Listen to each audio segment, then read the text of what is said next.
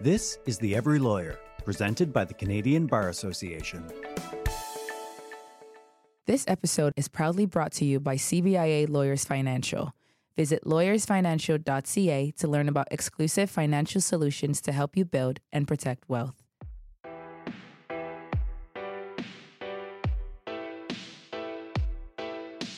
Welcome to The Every Lawyer, a Canadian Bar Association podcast.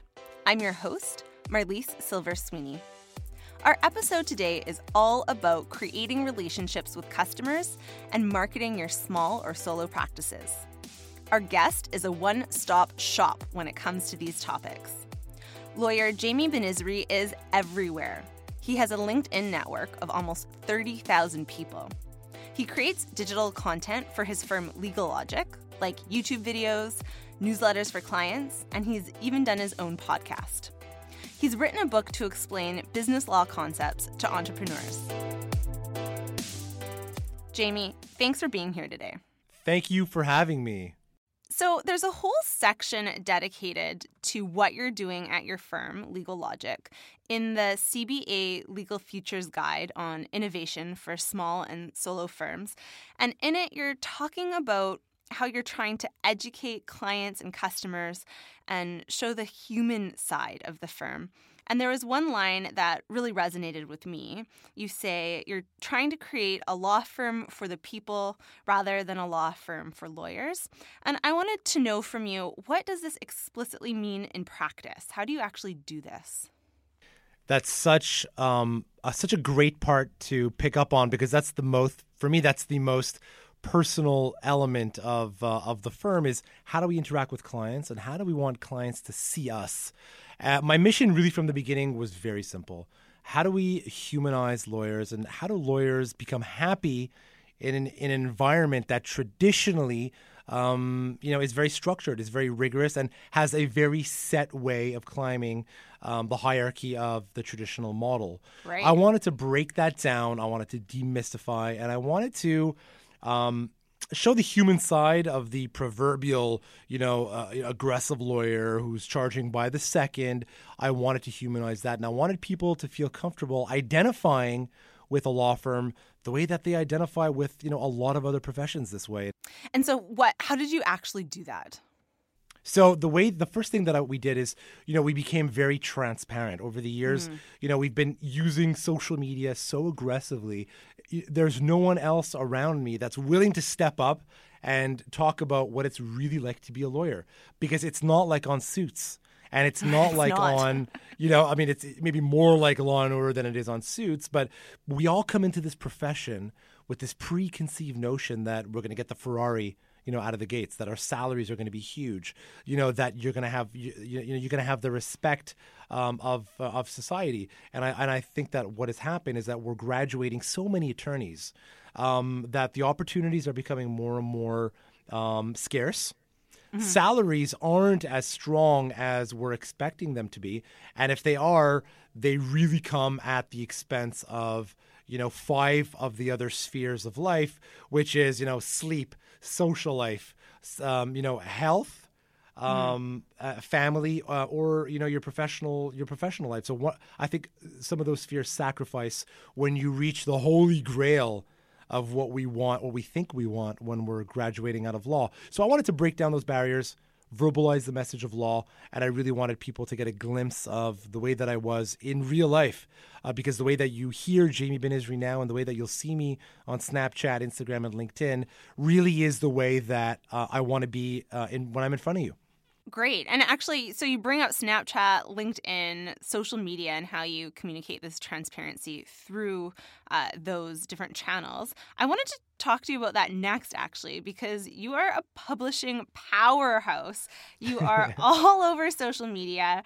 Uh, your firm, Legal Logik, has a YouTube channel where you interview entrepreneurs. I really loved listening to those. Um, I have a whole new balloon fetish now after uh, listening to one of your interviews. that with, was a fun one, yeah. Oh, that was great. And um, so you've you've even dubbed the term law entertainment. Will you tell me how this started? So you said it's about communicating transparency for the practice of law, but what is your walk me through your marketing plan? How do how do you even approach this? we've experimented with content for years until I found my voice and that legal logik by association found its voice. And so the concept for me was really simple.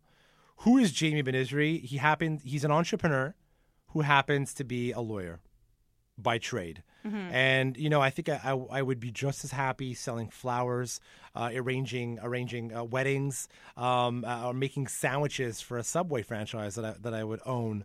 Uh, the reality is that um, for me, law is a vehicle for me to you know give back to the community. So it's not un- un- uncommon for me to get hit up on Snapchat, Instagram stories, um, you know, LinkedIn, Twitter, all in one day from different potential clients, and they're asking me all kinds of questions. Right. And so, because I've made use of all these great platforms, when someone says, I have a dispute with my landlord, what do I do? Well, I have a blog for mm. that.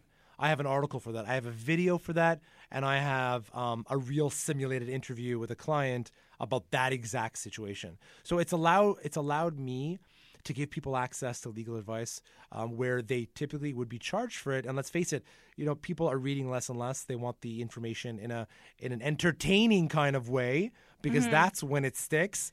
And that's when we said law entertainment is exactly what we're doing. We're providing value. We're providing content, and I want it. I want to give it to you in a way uh, where it's fun, it's entertaining, it's engaging, but that there's real value for the end user.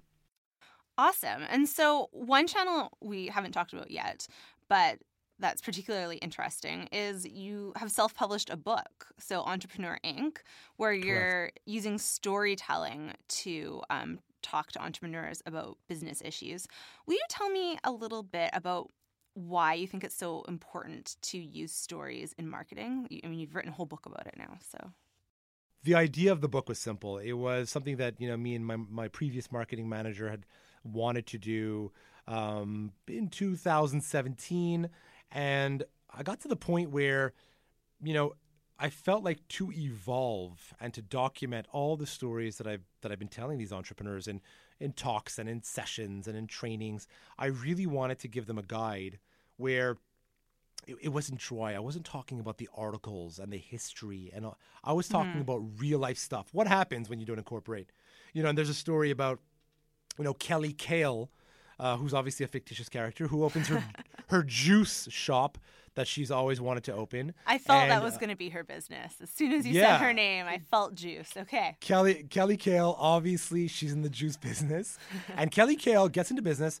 She's sitting on inventory and they're selling like um, you know, they're selling like hotcakes, and she there's a recall that happens um, because the kale is tainted out of California. She decides to ignore that um, that callback, and she decides to continue selling the kale that's potentially contaminated.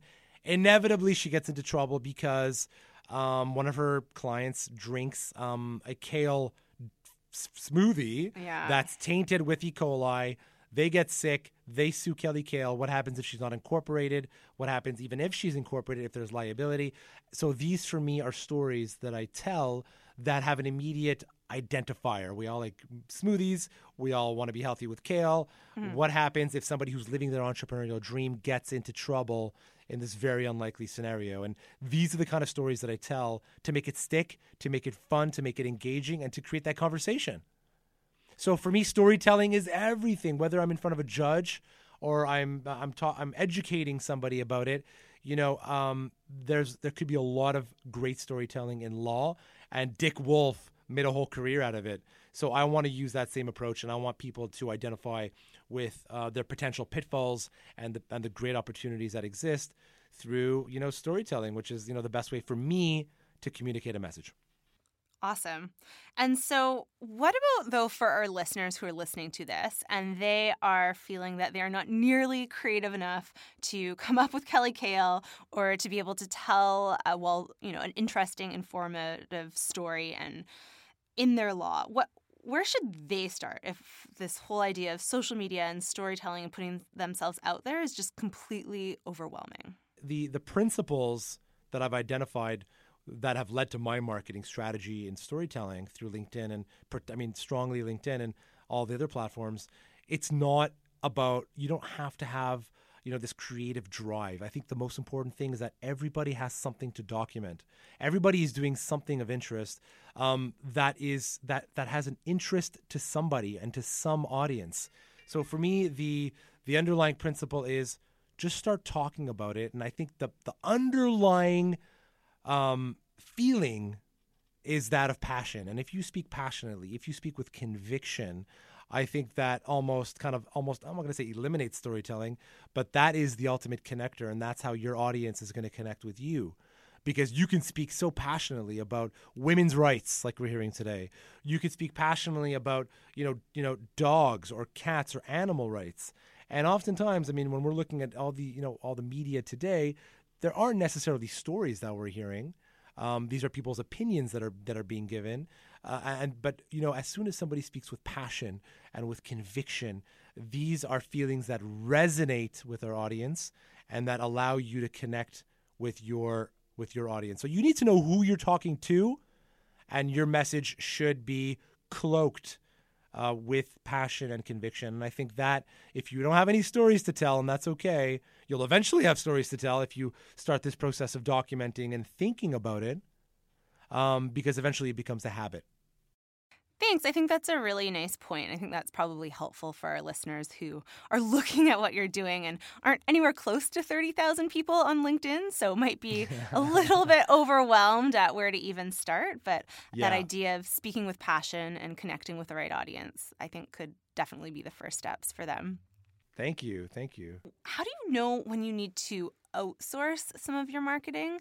And how do you decide when it should be you at the helm of it?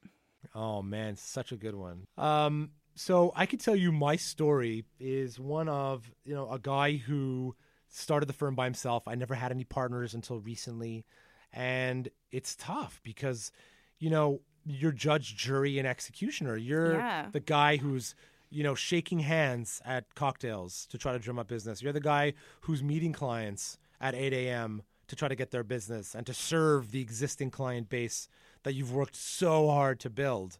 You're the guy who's you know washing the dishes. Uh, you're the guy who's drafting the letters and ex- executing the work. Mm-hmm. So where do you draw the line? So uh, my strategy was let's get a marketing director in place. Let's hire lawyers. Let's get a full-time bookkeeper. Let's beef up our, our, our, accounting team. Let's get some, you know, so I put all the pieces into place and I started delegating. And what happened with my marketing director, who had put together a great marketing plan at the time, is that we, uh, you know, he was my communication strategy. So every, you know, every post that went out, every event, he would document, and his task would be to make sure that people saw Jamie Benizri, Legal Logik, and the lawyers uh, in the in their events and kind of in action and speaking to clients and you know with, within the community. And at a certain point, his mandate ended and I took over all the social media. And what happened, the, the most interesting thing that happened is that as soon as I took over social media, communication, newsletter, um, you know, all these marketing communication things, is that's when I really started connecting with my audience like never before. Because everything that was coming out, not only was it done in real time, but it was in my voice. And so for me, it is absolutely essential for you to always be the one that's at the helm of the communication strategy. You're the one making. I mean, and it's. I think it's important to have help. You know, it's inf- it's impossible to do everything by yourself. But the every LinkedIn post that you've seen um, over the past year, every LinkedIn post that you've seen, every Instagram picture, every tweet, and every Facebook post has come through my thumbs, and has and has been uh, diffused in real time. Um, and that has changed everything for me because every so many things happen on a daily basis that by the time it goes into you know into the marketing machine and the post gets approved and you know we're, this is days later i mean and, and that's right. old that's yeah. old news mm-hmm. nobody this is friday today nobody cares what i did on monday nobody cares what i did yesterday so my whole thing now is it, the message has to come from me. It has to be authentic. It needs to be consistent, and it needs to be bold. Because if it's not, if it doesn't have those three those three characteristics, um, people will tune out, and you know they'll they'll go to somewhere else where they can be their attention it, it will be more easily uh, captured. After the break, find your guru, find your the person that you identify with, and you know experiment with the way they're doing things, and and you will eventually invariably develop your style. Today's tip of the day is brought to you by CBIA Lawyers Financial. Effective networking is an important skill for all lawyers, but especially for solo practitioners. Being on your own can be isolating at times, and it's important to have a network of people you can call on to share ideas or ask for advice. Building a network will also help position you in your community as the go to person for a specific skill or practice area. This can help lead to business development opportunities. The more people know what value you bring, the more they can refer you. Networking isn't just about meeting as many people as possible, it's about meeting the right people, maintaining contact, and cultivating relationships. Networking is a two way street. The more value you give to your network, the more value you will receive in return. Lawyers Financial has interviewed a number of solo lawyers to discuss the benefits and challenges of this career choice. Through videos, they talk about freedom, the challenges of running a business, and the need to network. To learn more, visit lawyersfinancial.ca slash blog and filter articles for sole practitioners. Actually, one of my questions for you is for our audience here of small and solo firm lawyers. Uh, do you have any resources you recommend? Any kind of do-it-yourself guides that are useful, or um, Yeah. yeah, how how Good- can they where can they question, good start? question. You know, I, I think that we have to be careful with, you know, espousing or getting too enamored with any one guide, with any one style. I think that everyone really has to develop their own style because if you're just taking the page out of somebody else's textbook, it's going to sound like them. So find your guru, find your the person that you identify with and you know tr- experiment with the way they're doing things and and you will eventually invariably develop your style. And i love guys like you know gary vaynerchuk and even grant cardone and all the classics. Um and, and, you know even local you know local guys like you know benoit chalifou who's just this great um, you know professor out of UQAM who travels the world talking about soft skills i mean for me guys like that are inspiring because they're real. You can see them. You don't necessarily have to spend 50 you know you know thousands of dollars going to an Anthony Robbins conference to get Right. inspired although that's great you can look there's such such great local talent especially in Montreal where the conference game is so strong you can go to a 5 set and really get inspired. And I want to be part of that community. And this is why people ask me you know why do you talk at these events? Why do you moderate panels? Um, and and for me, it's for one, it helps me refine and identify my communication model.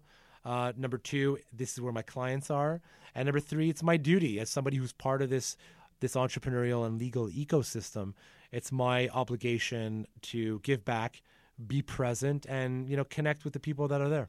You know, I, threw out a lot of big uh, names that were all male, um, but a lot of my favorites, you know, we'll call them in French, des, des coups de cœur, are are in fact females. You know, Danièle Henkel for me is somebody who's great, um, great message, great. You know, just these are great stories. People, everybody from you know Samantha Chris to you know Sonia Zerbatani to Zaina Garzouzi.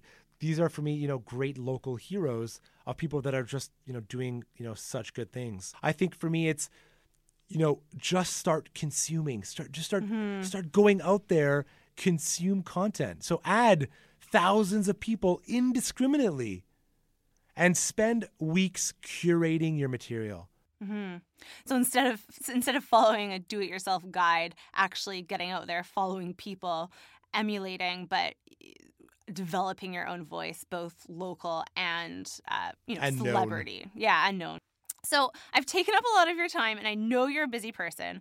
And so the first thing I want to know is what's the biggest mistake you've ever made when it comes to legal marketing, and then I want to know what your top piece of advice is to lawyers who are just starting to get into amping up their legal marketing. So good. So first question, the mistakes I've made so many. One of the biggest mistakes I think that I've learned to identify is, you know, traditional marketing um, once you know it, it believes that just putting your logo, you know, out there whether it's in a, a calendar, a journal. This is what accounts still for a huge part of the of, of the market. So a lot, you know, for me, it is completely irrelevant to slap your logo uh, uh, in a place where nobody nobody knows who's behind that logo. Um, y- anything that you do today in terms of marketing and communication needs to have your fingerprint, your presence, your passion, and your momentum behind that initiative. So you know, it's not, not it's not enough to you know just to kind of be in a calendar. It's not enough to be in a in a in a, in a lawyer's guide. It's not even enough to be in a in a in a in a in a in a newspaper to take out a full page ad. The rules of marketing have changed, and today I go around preaching. You know, we've all you know we're all lawyers. We all understand the concept of corporate veil where you know you know our you mm-hmm. know the, the administrators and, and, and shareholders hide behind the, the, the, the protective veil of a corporation. Today we are lifting the, the cultural veil. And that applies to law firms too. So today we are lifting the cultural veil and we want to know who's behind the law firm, who's behind the brand. And lawyers are not immune to that. In fact, for lawyers, I think it's amplified because the human connection element and the trust and confidence that lawyer that, that clients are looking to develop with their lawyers are so much more impactful than somebody who's buying a sandwich, somebody who's wants to buy a suit, somebody who wants to is in the market for a car. That relationship is still so privileged that we need to lift the cultural veil and actually be present with our marketing strategies. Stop spending money on, you know, just dumping your logo in a particular place and thinking or even writing an article and thinking that clients are going to come clients still clients today expect more um, from their lawyers and from their professionals. And so my last my last question it was my second piece of that question was your top piece of advice to someone who's just starting uh, in the sphere of legal marketing. Okay, so early on, um, you know, one of the biggest, I think, sore points for lawyers is always billing. It's such a hard um, it's such a hard thing Yeah. because we're selling our time. Time is so limited. You can't get it back. And once it runs out, I mean, it runs out. And so we're tied to this notion of I work for you, you pay me. So for me, it's always been this double edged sword about how do I.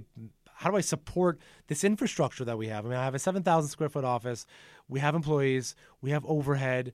I have a family. How do we how do we do this? How do we make a living? How do we monetize law and, and the advice that we're giving?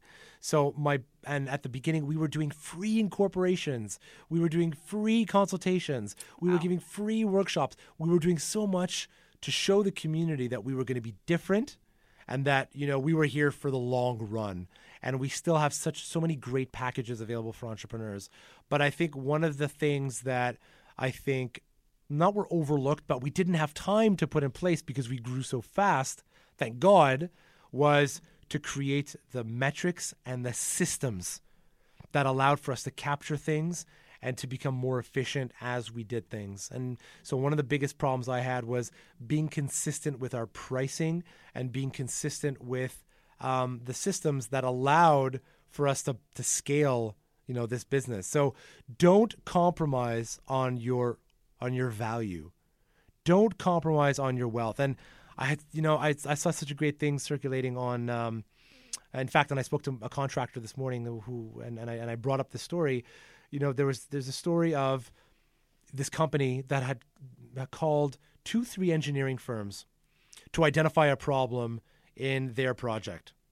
And they couldn't advance on the project. And so finally, they called upon my client, who's a well known engineer, comes in and he spent two hours there and he fixed the entire problem. He identified where it was on the chain Wow. and so on and so forth. And after that, uh, he spent two hours on site and he sent them a bill for $50,000.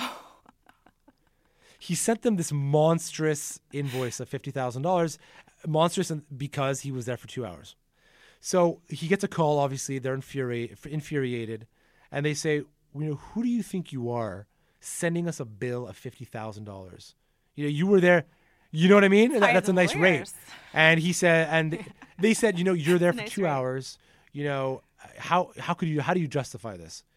He goes, Sir, for a year, you've been calling on all of these people and they couldn't identify the problems. I go, and he said, It took me 50 years of training because he's been in the game for so long to be able for it to take me two hours to identify exactly what your problem was. And he says, in the long run, he had all the stats. He says, in the report I produced for you, I saved you $3.4 million in your project infrastructure. And, you know, mm-hmm. that this is the concept. And, and I tell you the story because we're so concerned with our hourly rates that we often lose track of the real yeah. value that we bring to the table about saving somebody's business, saving somebody's assets, right. saving somebody's intellectual property, that it's okay to charge your rate. You need to be clear with your client, you need to set the parameters of your mandate. But once the value is set and once the parameters are set, it's okay to bill for the value that you bring to the table um, and if you can justify that value, you should be consistent with it. Do not compromise. If a client tells you that it can be cheaper elsewhere, let him go elsewhere. Because what will happen is that he'll call you back the next day and be like, okay, fine, I'm just going to go with you. Don't compromise your value. Don't compromise your value because everyone has value. And if you are creative and if you are good at what you do, you know, the mandates uh, will follow because your reputation will be solidified. It's a really nice message to end on, I think. Don't compromise your value to all the small and solo firms out there thinking about uh, starting up their legal marketing. I have to ask though, did your client get paid the 50,000? He absolutely got paid. I was oh, his lawyer and mm-hmm. I was actually his lawyer representing him. Uh, and after a few heated conversations between me and the other lawyer, my client got a fat check. That's a nice ending to a story. So, yeah. and for the record, for the record, I did not bill him fifty thousand yeah, dollars uh, in exchange, um, but um, but it was a it was a fun file. All right, so just anyone listening, your rate isn't twenty five thousand dollars an hour. Good to know. You know what? You know what? One day it will be. So just be careful. All right. Well, Jamie, thank you so much for your time. It was such a pleasure to get to chat with you about all of these amazing and creative and exciting ways to start telling people with passion what it is that you're doing in the law. Wow, I have so much creative energy just listening to Jamie. I'd love to hear how his vision translate for you and your small or solo firm. How are you going to start communicating your legal expertise to prospective clients? Tweet to us at CBA underscore news, or you can reach me at my handle at Marlise SS. We are on Spotify, Apple Podcasts, Google Play, and Stitcher, wherever you listen to podcasts. Subscribe to receive notifications for new episodes.